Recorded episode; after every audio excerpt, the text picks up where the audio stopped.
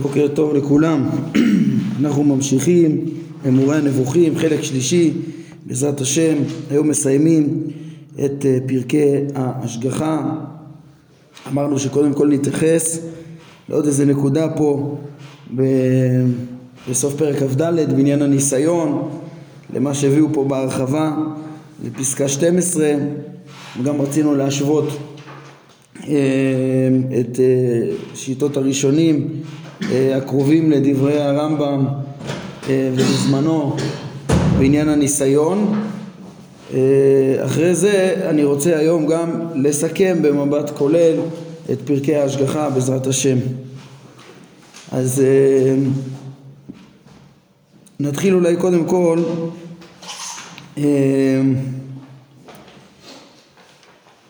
כן, ממה נתחיל? נתחיל מה, מהאמירה שבהרחבה פה. הרמב"ם לימד אותנו יסוד בפרקי הנבואה, אה, בעיקר בפרק אה, מ"ב, ב' מ"ב, זה ש, ש, שכל פעם שמתואר דיבור מלאך, אה, כל פעם שמתואר דיבור מלאך, אז במקרא עם אדם, מלאך השם, אז זה במחזה, במראה הנבואה. אין דבר כזה לראות uh, מלאך שהוא בעצם uh, שכל נבדל uh, בעיני בשר במציאות, אלא בסך הכל אפשר בהשגה נבואית, שכן, לקלוט מסרים ממנו, שפע ממנו, באמצעות הדמיון שייצג אותו גם ב... ב איזושהי תבנית דמיונית שמעבירה את ה... כן, שמייצגת את, את, את המלאך ואת המסר שהוא מלמד וכמה הנביא משיג אותו וכולי כמו שראינו בפרקי הנבואה כן הרמב"ם לימד את זה שככה עם העיקרון הזה הרבה פרשיות בתורה שנראה כאילו הם תיאורים מציאותיים מפשט הכתוב צריך להבין שהם לא היו תיאורים מציאותיים אלא אה, תיאורים במראה הנבואה.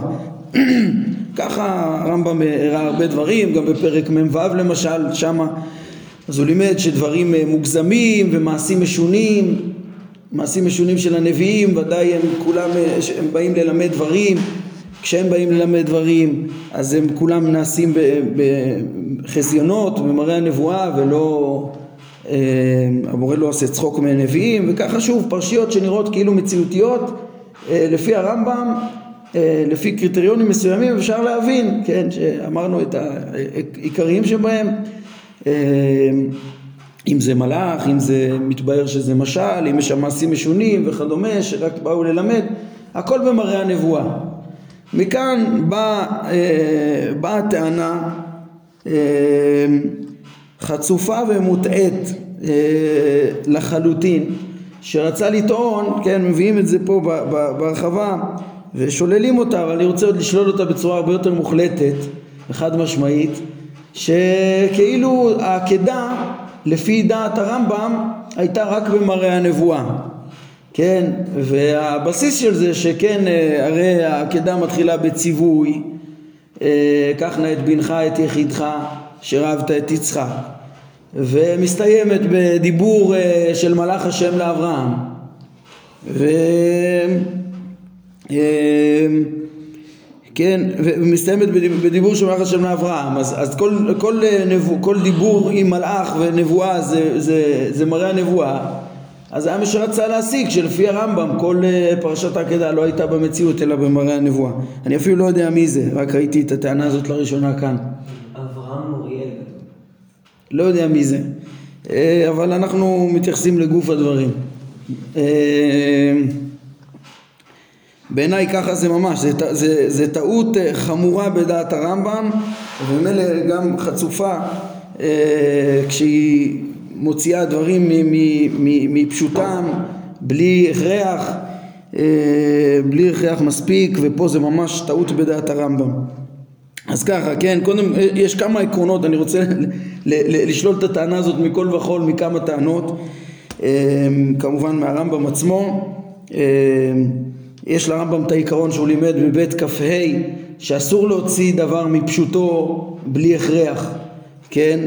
וזה ש, שיש לאברהם דיבור אה, נבואי בציווי על העקדה ו, ו, ודיבור אה, בשעת העקדה, כלשון הרמב"ם כמו שנביא עוד רגע, אז אה, זה לא אומר שכל מה שקורה באמצע זה לא היה ולא נברא, או זה גם כן צריך להיות במראה הנבואה. להפך, אה, הבאנו נראה לי אתמול או שלשום את התיאורים של הרמב"ם איך שהוא, כן, גם, גם, גם, גם שלשום וגם אתמול, איך שאברהם מתבשל עם, הנבואה שלושה ימים, כן, ולא עושה את הדבר ב... ב, ב אה, כן, סתם באיזה התפעלות, ברגש, בלי מחשבה.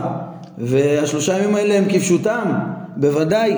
והרמב"ם רומז אולי מי הוא, כן, ליצר הרע ש, של המחשבות שהיו לאברהם, השטן שהפריע, שהם השטן שהפריע לאברהם בדרך וכדומה, אבל גם הרמב"ם עצמו מתאר את הדברים האלה כפשוטם וכדומה.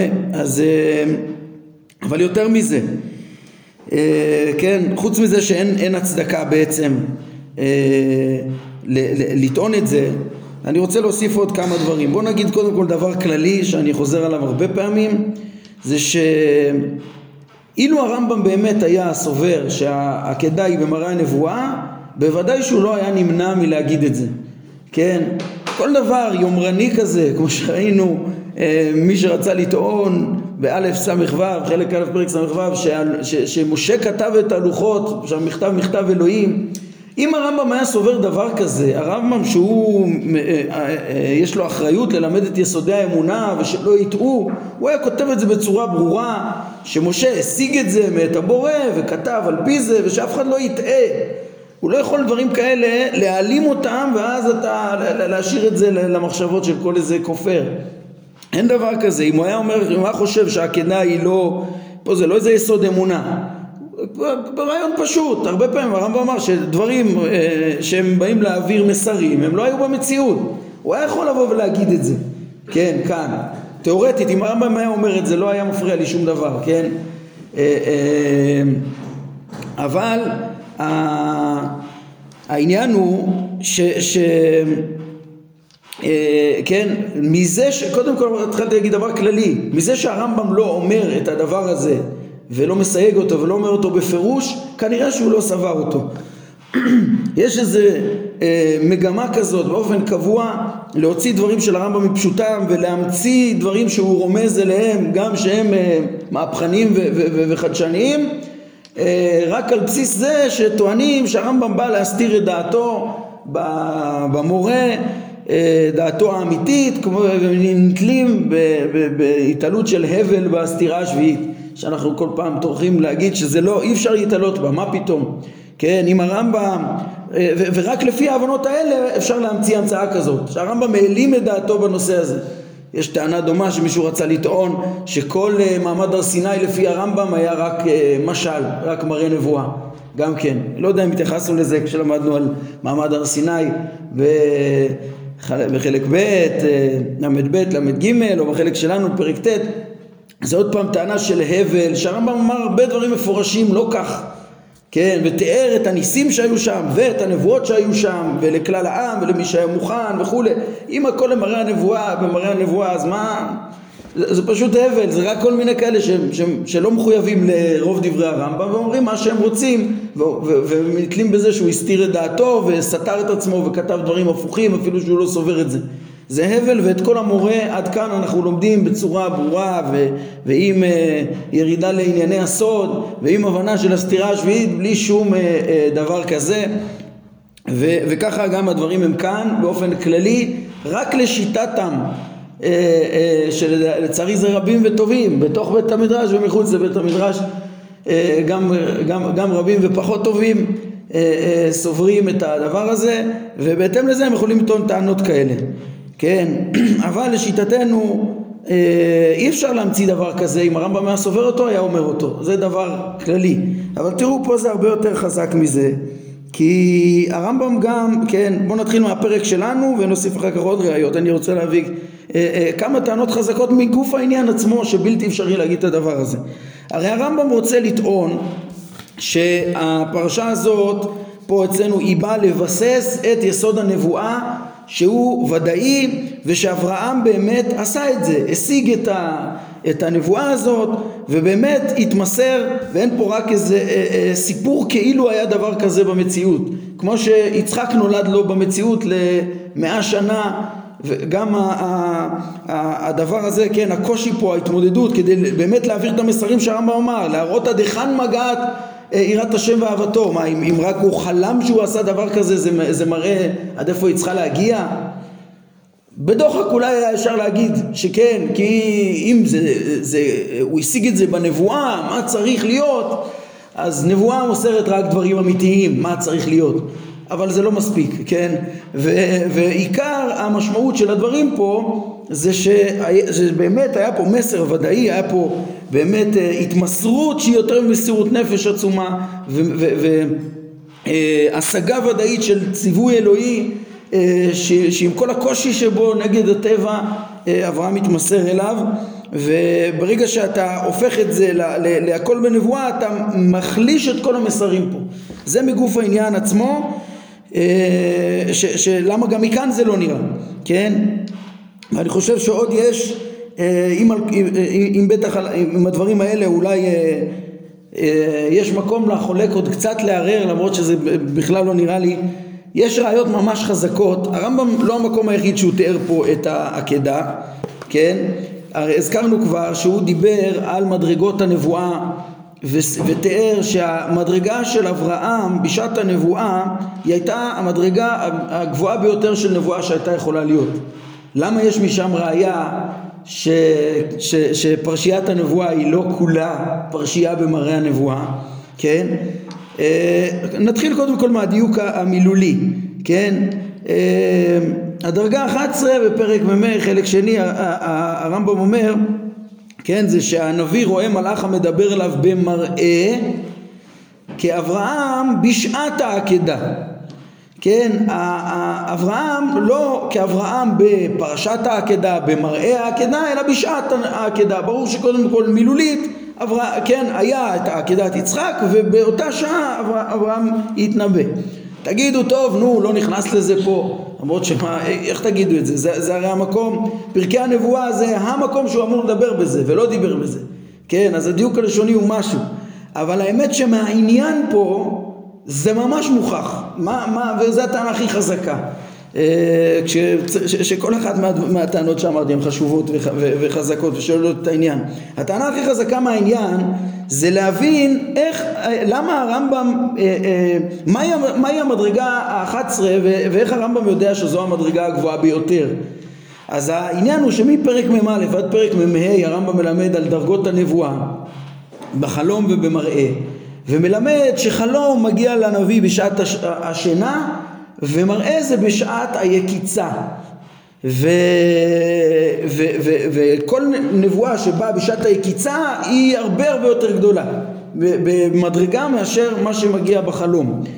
כן? ו, ובעצם הרמב"ם מזהה מתוך הנבואות איזה מדרגות איך כל רוב הנביאים אה, אה, מתנבאים הוא משייך אותם למדרגה של, המדרגה של החלום אבל את המדרגות של הנביאים הכי גדולים אה, אה, יהושע והמדרגות של, אה, של נבואות אברהם, שיש בו כמה וכמה מדרגות של נבואה, אז הם בעצם במראה, הגיעו לו בהקיץ.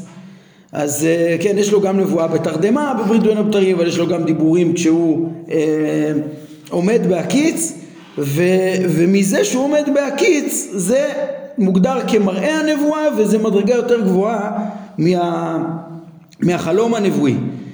אה, מאיפה הרמב"ם יודע שפרשת העקדה היא הייתה במראה והייתה בהקיץ ואברהם התנבא בשעתה אז ברור שזה פשט, זה, זה בגלל שהוא מבין את כל הסיפור שם כסיפור ממשי כיוון שהסיפור שם ממשי ואברהם אבינו כמו שהרמב"ם כותב מתנבא בשעת העקדה ובתוך המראה הרמב"ם אמר שיש כמה מדרגות שהשיא שלהם זה דיבור מלאך בשעת העקדה בהקיץ זאת אומרת שהייתה שם נבואה בהקיץ אם תגידו שכל הפרשייה הזאת היא, היא כולה סתם תיאור אה, נבואי ולא שאברהם היה בהקיץ, אז מניין להגיד שהיא הייתה במראה והייתה השיא?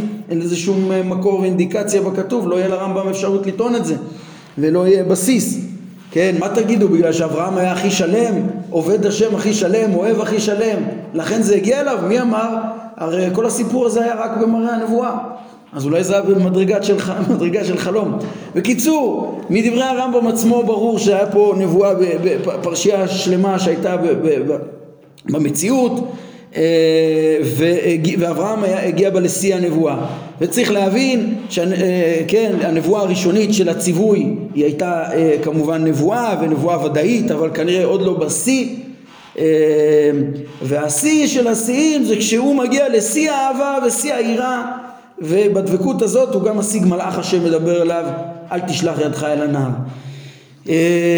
אז זה ביחס לעניין הזה אה, יש כאן עוד נקודה בהרחבה אה, ש, שמביאים פה בשם אה, מאמר של, המאמר של הרב רבינוביץ' שהתייחסתי אליו בפעמים שעברו.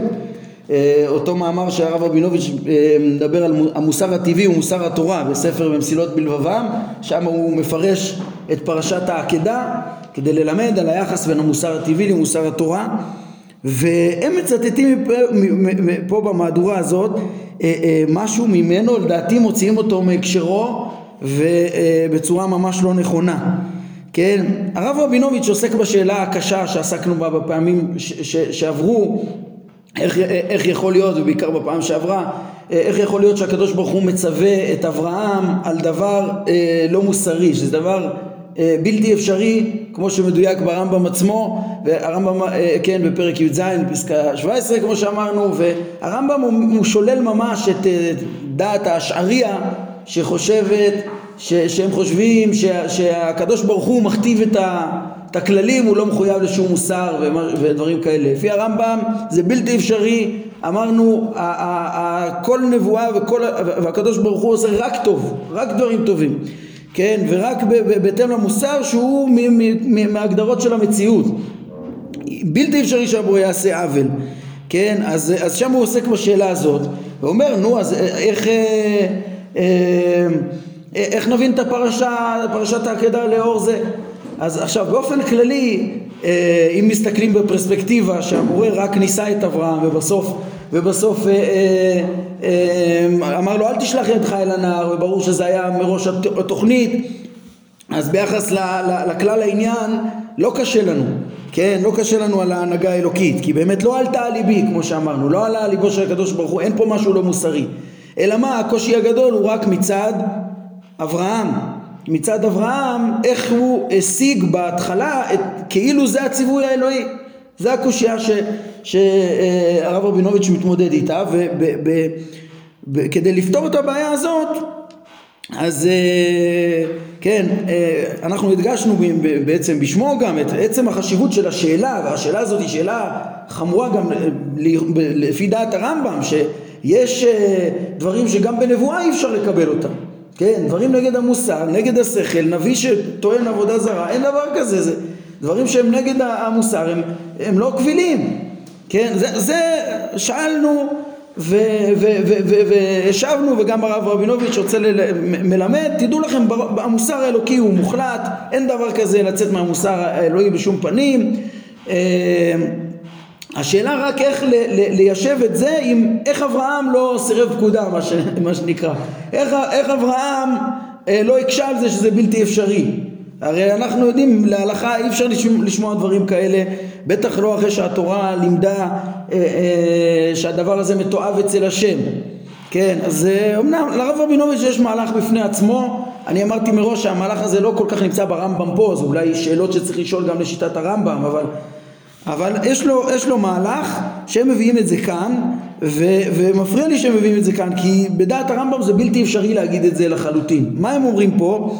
אה, אה, אה, מביאים, הרב רבינוביץ' יש לו מהלך כזה שאברהם באמת לא השיג את הכוונה האלוהית, באמת היה לו איזה טעות בנבואה הראשונית, הוא מתבסס על זה שהרי כן, כל, מביאים את זה כאן, כל, נבוא, כל הנבואות הן לא, יכול להיות בהן איזושהי טעות, הרי אף אחת מהן היא לא ברמה של נבואת משה. משה רבנו זה נבואה מוחלטת, שלמה, בלי שום ספקות וטעויות. כל מה שפחות מזה, אולי, כן, זה, זה כמו שכל וחושים הרמב"ם אומר, אז, אז אולי זה, כן, כמו דבר שמשיגים בוודאות, אבל בשכל ובחושים אפשר לטעות. אז אולי אברהם טעה בהתחלה, כך הוא מייחס את זה, והוא אומר, ומה יעשה אברהם? הרי לא ניתנה לו תורה שהתפרש בו שזה מתועב, ובאותם ימים זה היה דווקא דרך עבודת האל, אז הוא חשב שאולי הבורא אומר לו לעבוד את הבורא כמו שעובדים באותם ימים וכדומה. ככה הוא מתרץ את זה שכאילו אה, הוא חשב על זה והבין שזה יכול להיות מוסרי וטעה בזה.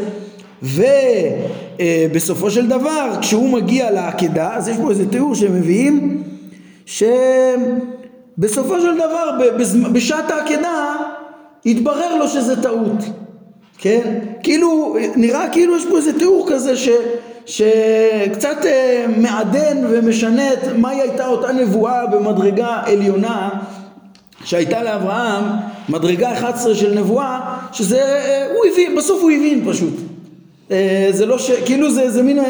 יש פה יותר מדי את השכל של הבן אדם ולא, ולא נבואה מוחלטת ממקור אלוהי במדרגה עליונה כן אז הדבר הזה ממש אם רוצים לפרש ככה בכתוב יכול להיות שהרב רבינוביץ' יכול לפרש את זה אבל הוא, הוא לא אמר את זה בדעת הרמב"ם לא בפירוש, הוא מצטט דברים מהרמב"ם, אבל הוא דן בעצמו, בדעתו עצמו באותו מאמר. וכאן זה פשוט ההפך הכוונה של הרמב"ם. לפרש, לתרץ את הקושייה המוסרית כאן בדעת הרמב"ם, כאילו בהתחלה היה לו ספק מהנבואה, וגם בסוף הוא הבין את זה מעצמו, זה פשוט ההפך המסר של יסוד התורה ש- ש- שעובר כאן. כן, אה, אה, שוב, דברי הרב רבינוביץ' כולם חשובים ויפים וזה, והם אה, עובדים עם עקרונות של הרמב"ם, אבל זה לא נכנס פה ברמב"ם, וגם הוא עצמו לא אמר בפירוש שהוא אומר את זה בדעת הרמב"ם. אלא מה? לפי הרמב"ם ברור שמדובר בנבואה מוחלטת של הציווי, אומנם לא במדרגה הכי גבוהה, ובסוף בנבואה במדרגה הכי גבוהה שיכולה להיות וחד משמעית שהוא השיג, זה לא איזה בסופו של דבר הבין. כן, שאין הכוונה שיקריב את בנו. לא, הוא קיבל פה מסרים ברורים ברורים. כן, את הקושייה המוסרית הקשה ש, שיש פה בדבר הזה, שגם הרמב"ם בטח אה, אה, מודע לה, שזה בלתי אפשרי לצוות להקריב את הבנים, שזה תועבה, וכמו שנלמד בפרקי טעמי המצוות, כמה שהדברים האלה וחוקות עבודה זרה האלה הם תועבות, אפילו עבודת הקורבנות לא הייתה צריכה בכוונה הראשונה לפי הרמב"ם, אלא רק בגלל ההרגלים האנושיים וכדומה, כמו שאנחנו נראה, אבל להגיד שזה, אז, אז, אז, אז איך נתרץ את זה? נתרץ את זה אה, בכיוונים שהתחלנו, כן? באמת הבורא צריך להגיד רק דברים מוסריים אבל קודם כל יש פה את הרמב"ם מדגיש פה דווקא את הוודאות של הציווי האלוהי שהייתה פה, כן? ויכול להיות יותר ל- ל- ל- להבין, אברהם מבין שיש פה משהו שבאמת הוא כן מוסרי והוא לא מבין אותו אבל, אבל היה פה את הוודאות הזאת שמ, אה, ש, של הציווי האלוהי ושל טובו נוסיף וכדומה ושזה ודאי ייגמר אה, אה, לטוב וזה גם כן היה חלק מהמסר הנבואי, כן? למרות שעוד, עוד, עוד, עוד, כן, כמו שאני מדגיש, הנבואה הראשונה היא לא כמו הנבואה השנייה אה, ברמה שלה, אבל גם היא צריכה להיות ודאית, ודאית, ודאית, ובסוף צריך להיות מסר מוחלט מאת הבורא, ככה זה אה, בדעת הרמב"ם. טוב, זה, זה ביחס להתייחסות הזאת, אה, להרחבה הזאת שלא יכולתי לשתוק עליה. אמ, להגיד שבסופו של דבר הבין זה לא תיאור שמתאים לדרגה 11 של הנבואה. אז בזה יש לנו את פרק כ"ד. הדבר הבא שאמרתי שאני אגיד זה אמ, להשוות את אה, הפירוש של הרמב"ם לעניין הניסיון לעומת דעות אחרות. אמ, וואו, הזמן שלנו עובר. ויש עוד דבר שאני נזכר שנשאלתי אחרי השיעור על אה, אם אברהם אבינו, אה, אה, כן הרמב"ם רוצה לפרסם את הוודאות של, של יסוד הנבואה אז אני צריך ממש להתייחס לזה בקצרה גם, הזמן שלנו לא כל כך מאפשר, אבל ממש ממש בקצרה, זה אם אברהם אבינו מדרגת הנבואה יש לו ודאות, איך זה ראיה לכל מדרגות הנבואה. אז זו שאלה נכונה ושאלה שעסקנו בדוגמתה, שאלה דומה לה בפרקי הנבואה בפרק מ"א, כשהרמב"ם מביא ראיה מ... מ מהנבואה, אה, מהרוח הקודש של דניאל, ראיה לכל שאר אה, מדרגות הנבואה, אבל אה, על רגל אחת צריך להבין ש, שהוודאות זה באמת משהו שמיוחד לכל מדרגות הנבואה והרמב"ם אה, הבדיל את מדרגות הנבואה בבחינות אחרות, בבחינות של עומק ההשגה, עומק המושג, האם הנביא משיג אה, יותר את השפע השכלי או יותר באמצעות דמיון או משיג כאילו אה, רואה קול או רואה איש או רואה מלאך או רואה את השם מדבר אליו וכדומה שהדברים האלה אה, מסמלות את מדרגת, את מדרגת עומק ההשגה אבל בכל הנבואות יש את הדבר הזה ש, שהנבואה היא ודאית ולכן אפשר ללמוד מה, מה, מהנקודה הזאת לעשות מכנה, מכנה משותף של כל הנבואות מבחינה מהותית אז, אז לכולם יש את הוודאות. זו נקודה באמת קצת מורכבת אבל לא נאריך בה עכשיו. אמ, בעיקרון דיברנו עליה גם קצת יותר שם.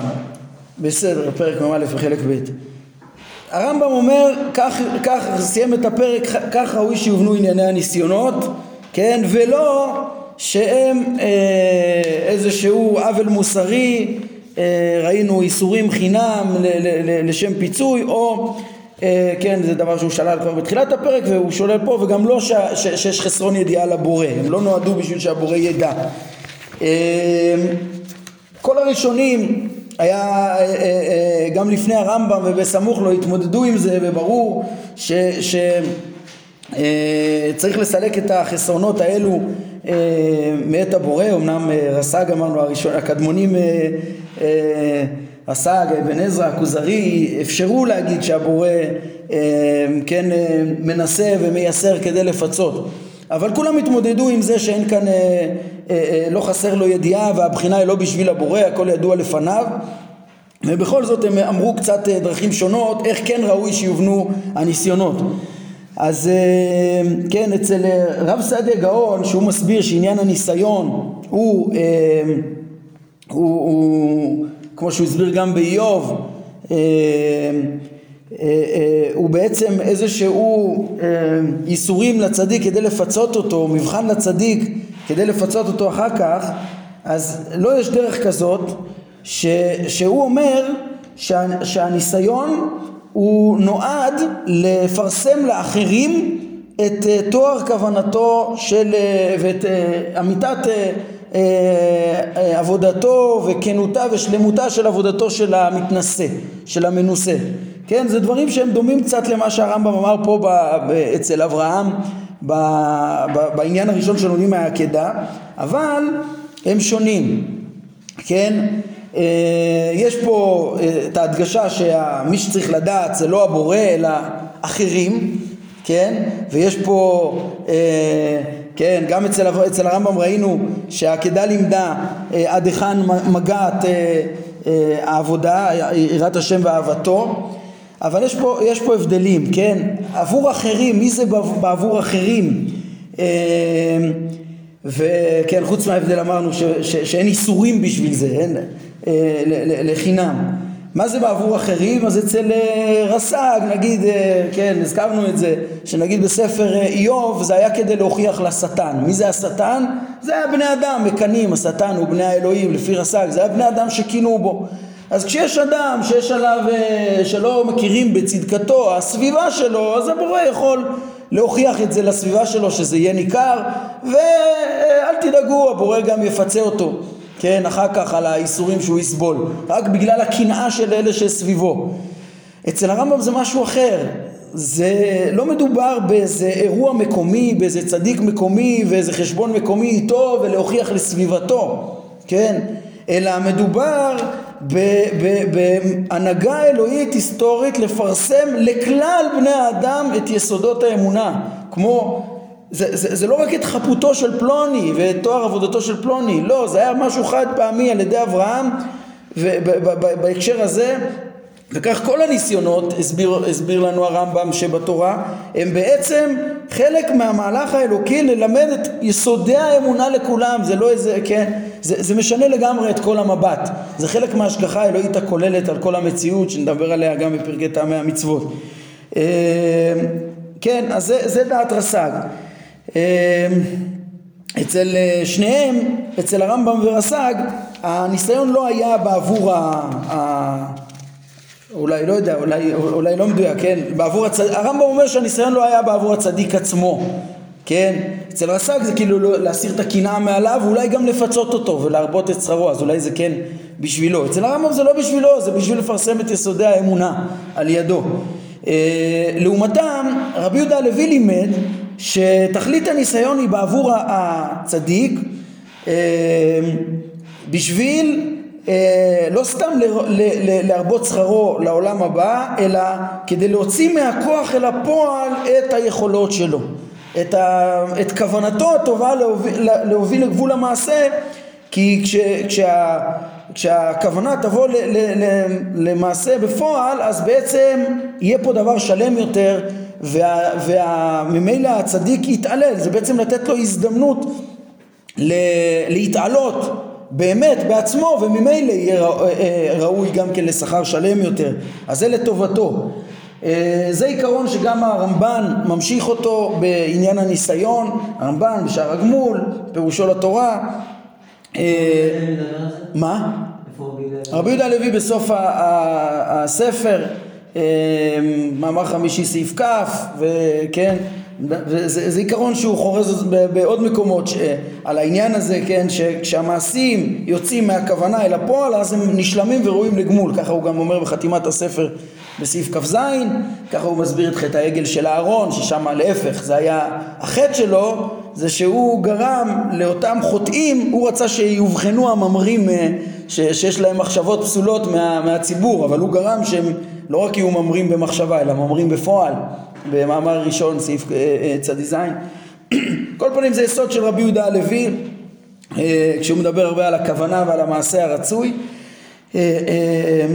הרמב"ן מאמץ את הדברים האלה, הוא מביא את הדיונים של הרמב"ם והוא מסביר, הוא משכלל את זה וגם מחדד שבלתי אפשרי שיהיה בניסיון ממש ייסורים וענישה ל... ל כן, על חטא, אלא זה, זה רק מידת טוב שהשם צדיק יבחן, זה גם רס"ג אמר את זה על פי המדרש, השם צדיק יבחן, רק את הצדיקים הוא יעשה, יעשה להם ניסיונות ולא יעשה להם צער ממש, אלא אתגר, סביל, כמו איסורים של אהבה שהרמב"ן אמר, שאין בהם ביטול תורה ותפילה וכולי, כדי שיעמוד וכדי שיוציא מהכוח אל הפועל את, את מחשבתו וככה יהיה ראוי לגמול. זה עיקר הנקודה של אה, הניסיון לפי הרמב"ן, כשהוא קצת משכלל אותה במקומות שונים, למשל בשער הגמול הוא מביא גם אה, אה, אה, את דברי הרמב"ם שעל ידי זה שמו של הקדוש ברוך הוא יתעלה הרמב"ן אומר שהתפרסם לכולם עד היכן אהבת השם מגעת וכולי והתפרסמו יסודות האמונה. הוא כאילו לוקח גם דברים מהרמב"ם ופירושו לתורה יש עוד כמה דקדוקים שהוא מוסיף בזה ולא ניכנס אליהם עכשיו אבל בעיקרון הוא לקח את העיקרון של רבי יהודה הלוי ואמר שהוא התכלית של הניסיון עבור האדם המנוסה אה, רק שאין בזה איסורים, זה לא יהיה, לא יהיה כולל איסורים, כן? אה, את הדבר הזה גם אה, ספר העיקרים רואה ב, ב, ב, במשמעות העמוקה של ספר איוב שבא להסביר איך, את, כן, את הבעיה של צדיק ורע לו. אז שם הוא, הוא מלמד על שלושה סוגים של איסורים של אהבה ומביא את האיסורים של אהבה של הרמב"ן שזה זיכוך אה, עוונות שלא הודה ומביא שיש גם אה, דברי הרמב"ם כהסבר שני שיש ש, שהקדוש ברוך הוא יכול לנסות אדם צדיק כדי לפרסם ל, לעולם ובסוף מביא אבל כשיא שלדעתו זה מה שהיה אצל איוב זה אה, ניסיון של להוציא מן הכוח אל הפועל את המשמעת טוב, זה, זה השיטות בניסיון האחרות שרצינו לומר, ותראו איך שכולם אה, שונות בעצם מהמהלך של הרמב"ם, שאצלו אולי כולם שללו את הבעיות, כל אחד לפי רמתו, אבל, אבל אה, אה, את, ה, את העניין של אה, ההבנה של ההשגחה הכוללת הזאת, של אה, אותם ניסים, אותם בחירות אלוהיות של לפרסם את יסודות האמונה לדורות, זה רק הרמב"ם אה, אה, הסביר. מה רביעי? העיקרי מאמר רביעי בפרק י"ג, כן. ורס"ג זה נמצא במאמר חמישי, אה, כן, הזכויות והחובות, פרק ג', כשהוא גם כן מדבר על צדק ההשגחה שם, על צדיק ורע לו, אה, מסביר גם כן את הדבר הזה. טוב, אז בעצם התייחסנו להרחבה והתייחסנו ל... אה, לדעות האחרות בניסיון ומה שאני עכשיו אסיים ממש בקיצור זה, זה רק איזה מבט כולל על פרקי ההשגחה. אני לא צריך להעריך בגלל שבסך הכל תוך כדי לימוד אה, סיכמנו את הדברים אה, כל איזה אה, חטיבה של פרקים הסברנו מאוד מאוד טוב את המהלך אז עכשיו אני רק רוצה לתת ממש בקצרה מבט כולל אה, לסיום אה, פרקי ההשגחה שבסייעתא דשמיא הגדולה ברוך השם אנחנו עכשיו אה, השלמנו אותם. אז ככה קודם כל בפרקי ההשגחה כמו שאמרנו מתחילת החלק אנחנו מכלילים את כל הפרקים מתחילת החלק. זאת אומרת גם את פרקי המרכבה. יש כאן כ"ד פרקים הקדמה של פרקי המרכבה וכ"ד פרקים אה, אה, שהם בעצם מלמדים מהלך ארוך ועמוק ללמד את סודה של ההשגחה האלוהית אה, על המציאות, על המציאות בכללה ועל המין האנושי בפרט, כן, שעוד תושלם ההבנה של ההשגחה הזאת כשנלמד את פרקי טעמי המצוות כי גם, איך הרמב"ם אומר בחלק א', פרק נ"ד שגם ציווייו יתעלה הם מכלל פעולותיו בלי ספק והנהגתו והשגחתו וזה עוד אה, ענף שלם של הנהגה והשגחה של ההדרכה האלוהית ש, שניתנה למין האנושי על ידי משה רבנו באופן חד פעמי כן אה, שתושלם בפרקים הבאים. אבל קודם כל ההנהגה על הטבע וההנהגה בהתאם למעשים אה, אה, לפני ההתערבויות האלוהיות אה, המיוחדות, החד פעמיות, ההיסטוריות כמו נתינת תורה וניסים וכדומה שאנחנו קצת פוגשים אותם בפרק שלנו המבט על ההשגחה על המציאות. אז ככה המבט, ההשגחה, פרקי ההשגחה אפשר לחלק אותם אה, לשלוש חטיבות שזה אה, אה, עם מסרים ברורים. אה, עכשיו, עכשיו זה מאוד ברור איך שגם אה, אה, פרקי המרכבה הם חלק מה, מהמערכת ואני מסביר. מה עם שלושת החטיבות? אה, פרקי המרכבה. זה הם באים ללמד את סוד המציאות איך המציאות בנויה לפי הסוד, לפי סודות המרכבה, להסביר את כללות מבנה המציאות, כן? זה הסוד של מבנה המציאות, אחר כך פרקים ח' עד ט"ו זה סוד טוב המציאות, והשלב השלישי זה מט"ז ועד כאן זה סוד ההשגחה אה, על, ה, על המציאות, כן? סוד מבנה המציאות, סוד טוב המציאות וסוד אה, אה, ההשגחה. אז כשלמדנו את פרקי המרכבה עצמם, למדנו איך זה סוד מבנה המציאות ואת המהלך שלהם, לא צריך לחזור על זה עכשיו, סיכמנו את זה בסוף פרקי ההשגחה. כשלמדנו את פרקים ח' עד ט"ו, אז אה, על סוד טוב המציאות, למה המציאות כולה טובה מאוד, הטוב ביותר האפשרי שיכול להיות, אה, אה, למרות הרע שיש וירא אלוהים את כל אשר עשה והנה טוב מאוד איך ההדרים הם מחמת החומר ולא מחמת הבורא כי יש נמנעות במציאות וכך הכרחי שיהיה וזה הטוב ביותר האפשרי שיכול להיות. למדנו על זה וסיכמנו את כל המהלך של זה. לא, בסוף אחרי פרק ט"ו לא צריך לחזור על זה עכשיו. ועכשיו אני רוצה רק עוד כן לסכם את המהלך מט"ז עד כאן בזריזות. זה אמרנו סוד ההשגחה, סוד ההשגחה. לשלושת החטיבות האלה צירפתי את המילה סוד כי כל הספר הזה זה ספר אה, אה, הסודות של התורה וללמד את, אה, כשגם כאן ב, ב, ב, ב, בכל, פרק, בכל פרקי ההשגחה האלו וכל החלק הראשון, כל מה שלמדנו עד כאן בחלק, ה, ב, ב, בחלק הראשון של החלק השלישי אה, בא הרמב"ם ללמד את סוד ההשגחה לפי הבנת עומק סתרי מעשה בראשית ומעשה מרכבה. את סוד ההשגחה פה, את פרקי ההשגחה האלו של ט"ז עד אה, אה, אה, כ"ד אפשר להבין לעומק רק אם אה, יודעים את עומק סודות מעשה בראשית ומעשה מרכבה. אם מכירים את המציאות לאמיתתה אפשר להבין כמה היא טובה ואיך השם מנהיג אותה. אם מבינים את החומר והצורה וההיעדר של החומר התת-ירחי והגלגלים והזכלים הנבדלים והאופן ש... והשפע השכלי האלוהי שהשם משפיע ומדריך אה, אה, את העולם את מעשה מרכבה ומעשה בראשית אז אפשר להבין וואו את מקומו של האדם ואת כל היקום ואיך הוא כולו טוב מאוד ואת אופן ההשגחה האלוהית אה, על כל המציאות כולה ועל האדם בפרט באופן נכון. צריך את ההקדמה הזאת צריך את הסוד הזה. ואז אפשר להבין בסוף כן הכל, התכלית היא להשיג את השם להשיג אה, שגם זה, שחלק מהשגתו הנכונה זה לדעת שהוא יודע ומשגיח, דהיינו לא מזניח ולא נעלם מאותו דבר וחלילה להתפרץ אליו כנגד הדבר הזה, זה, יש פה בסוף דעת השם עמוקה גם של לדעת את אופן פעולתו, איך הוא, איך הוא בורא את המציאות ברצון ובהשגחה ובידיעה ולא כמו הטעויות של הפילוסופים.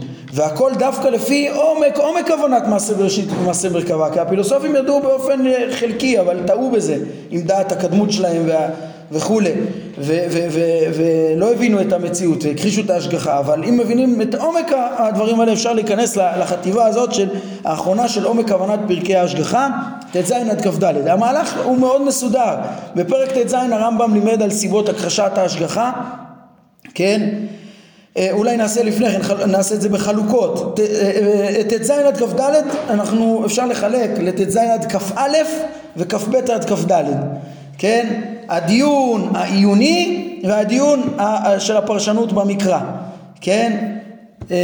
שוב, ט"ז עד, עד כ"א זה הדיון העיוני, כמובן גם בתוכו יש פרשנויות של המקרא, אבל בעיקרון זה הדיון העיוני ואחר כך אה, אה, פרקי איוב וענייני הניסיונות שבתורה זה, הדיון המקראי כמו שהרמב"ם עשה בעוד מקומות אה, כמו בסוף פרקי חידוש העולם ואחרי פרקי הנבואה היה את סודות המרכבה וגם כן, כן במקומות שונים.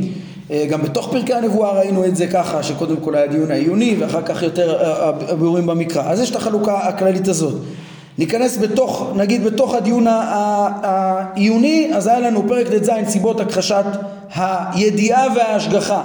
כן, קודם כל הכחשת ההשגחה גרמה להכחשת הידיעה ואחר כך היו טענות נוספות להכחיש את הידיעה. לכן הרמב"ם, אחר כך פרקים אה, י"ז י"ח הוא הסביר את, ה, את ההשגחה שכן קיימת במציאות ואיך אפשר להעמיד את ההשגחה בצורה ברורה במציאות ובזה סילק את הקושי הראשון שהפריע בעניין ההשגחה והידיעה, מה שהוביל להכחשת הידיעה, ואחר כך פרקים י"ט עד כ"א הוא גם פתר את כל שאר הקשיים אה, אה, אה, ביחס לידיעה האלוהית, והעמיד את הידיעה האלוהית, שם פרק י"ט הביא גם כן פרשות במקרא שפתרו את, את אותם דברים בעניין ההשגחה והידיעה.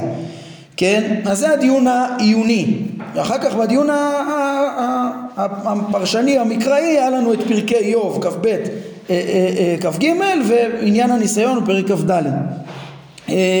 מה שעוד אפשר להוסיף במבט הכולל פה זה שאם מעיינים טוב טוב בתוך מהלך הפרקים אפשר לראות איך ש, שהרמב"ם כן בנה פה את המהלך בצורה מחושבת וברורה כן, איך ש, ש, ש, שיש מהלכים שהפרקים ראשונים הם מקדימים להבין את הפרקים האחרים, כן, כמו הדיון העיוני נגיד בט"ז עד אה, אה, אה, כ"א הוא הכלי שמאפשר להבין את, ה, את, ה, את סודות איוב, כן, והניסיון בצורה נכונה. כאילו אחרי שמבינים נכון את ההשגחה, אז, אז גם כן אה, אפשר להבין את הסודות שהרמב"ם רק רומז באיוב, בדיוק מה הכוונה של אליהו ושל איוב, מה המסקנה שלו ואיך נכון להבין את הניסיון, אפילו את העקדה, לא כדעת האשעריה או המועטזילה או לחשוב שיש פה איזה סתם גזרות אלוהיות שהוא לא מחויב למוסר או, או שאיסורים לפיצוי, לפיצוי וכל מיני טעויות כאלה, אחרי שהוא לימד את, את הדברים האלה בצורה עיונית אז אפשר להבין גם אותם בצורה נכונה. אבל יותר מזה, גם כל הפרקים הראשונים נצרכים. הכרת סוד מבנה המציאות וסוד טובה של המציאות, כן? כדי להבין את סודות איוב, למשל, כן? אז היה צריך להבין, אנחנו ראינו גם קודם כל מהו השטן, שזה העניין של פרקים ח' עד ט"ו, להבין את הפגעים ש, שמתחייבים מחמת החומר, כן? ומה שלא הבינו כולם שם. ואחר כך, כן, את, להבין את סוד ההשגחה אה, שנרמזת בדברי אליהו במשל המלאך המליץ, סוד ההשגחה לפי השכל, ומה שהרמב"ם לימד אחר כך בפרקים י"ז י"ח, ואחר כך את פרקי הידיעה גם כן, שסוף דברי אליהו והשם לימדו גם כן על חוסר היכולת להשיג את, את, את, את הידיעה האלוהית, מה שמאפשר להאמין בהשגחה ובידיעה. אז היה הקבלה מאוד ברורה גם כן בין פרקים אה, כן, בין השלבים של פרקי השגחה, טוב המציאות, השגחה, ידיעה, למסרים של אה, איוב. אה, ככה גם אפשר להגיד הסבר נוסף עכשיו, למה פרק כ"ד נמצא בסופו. לכאורה, אם, אם הרמב"ם היה רק רוצה לשלול בו את, את האמונה של איסורים לפיצוי ואת הכחשת הידיעה, זה היה יכול להיות כבר בפר, בפרקים הקודמים. אבל לא, אז קודם כל יש פה גם את, אה, אה, אה, הוא, הוא רצה ללמד, היה צריך ללמד לפני כן גם את המציאות ההשגחה האלוהית וגם את מציאות הידיעה האלוהית. אחרי שהוא מבסס את זה ומסלק את כל הקושיות מפני זה, אז אפשר לדבר על, ה, אה, על הניסיון. כן, כשאתה יוצא מתוך הנחה מוחלטת שאין אה, אה, חסרון ידיעה בבורא והידיעה שלו לא מתחדשת עכשיו ולא, ולא את האיסורים אה, הלא חטא לפיצוי. כן, אפשר להעמיק עוד הקבלות מופלאות, אולי שתוך כדי הדברים גם כן ציינו, איך שפרקים נגיד ח' ט' שהחומר הוא גם גורם לפגעים וגם גורם לחסרון ההשגה, זה בדיוק הפתרונות שצריך לדעת, כן, בספר איוב, מה הסיבה לפגע ומה הסיבה שאנחנו לא משיגים שמאפשר להאמין אה, אה, בהשגחה ובידיעה, כן, אז בעצם, כן, אה, חטא מקביל, ל, כן, ל, ל, בעצם לכ"ג לכ"ב וכ"ג, למשל השטן, ובסוף, אה, כן, ובסוף התשובה של אליהו העמוקה, או עוד, עוד, עוד אפשר לשים לב ש, שבהקבלה נגיד בין איוב, בין הפרשנות המקרא לפרקים לפני כן, נקודה שאולי עוד לא אמרתי אותה שאני אחדד, זה תשימו לב ש... שכן פרק כ"ב נגיד שהוא מלמד על פגעי החומר מחמת השטן מקביל לחטא ט"ו זה אמרנו אבל פרק אה, כ"ג הוא מקביל ממש לפרק י"ז.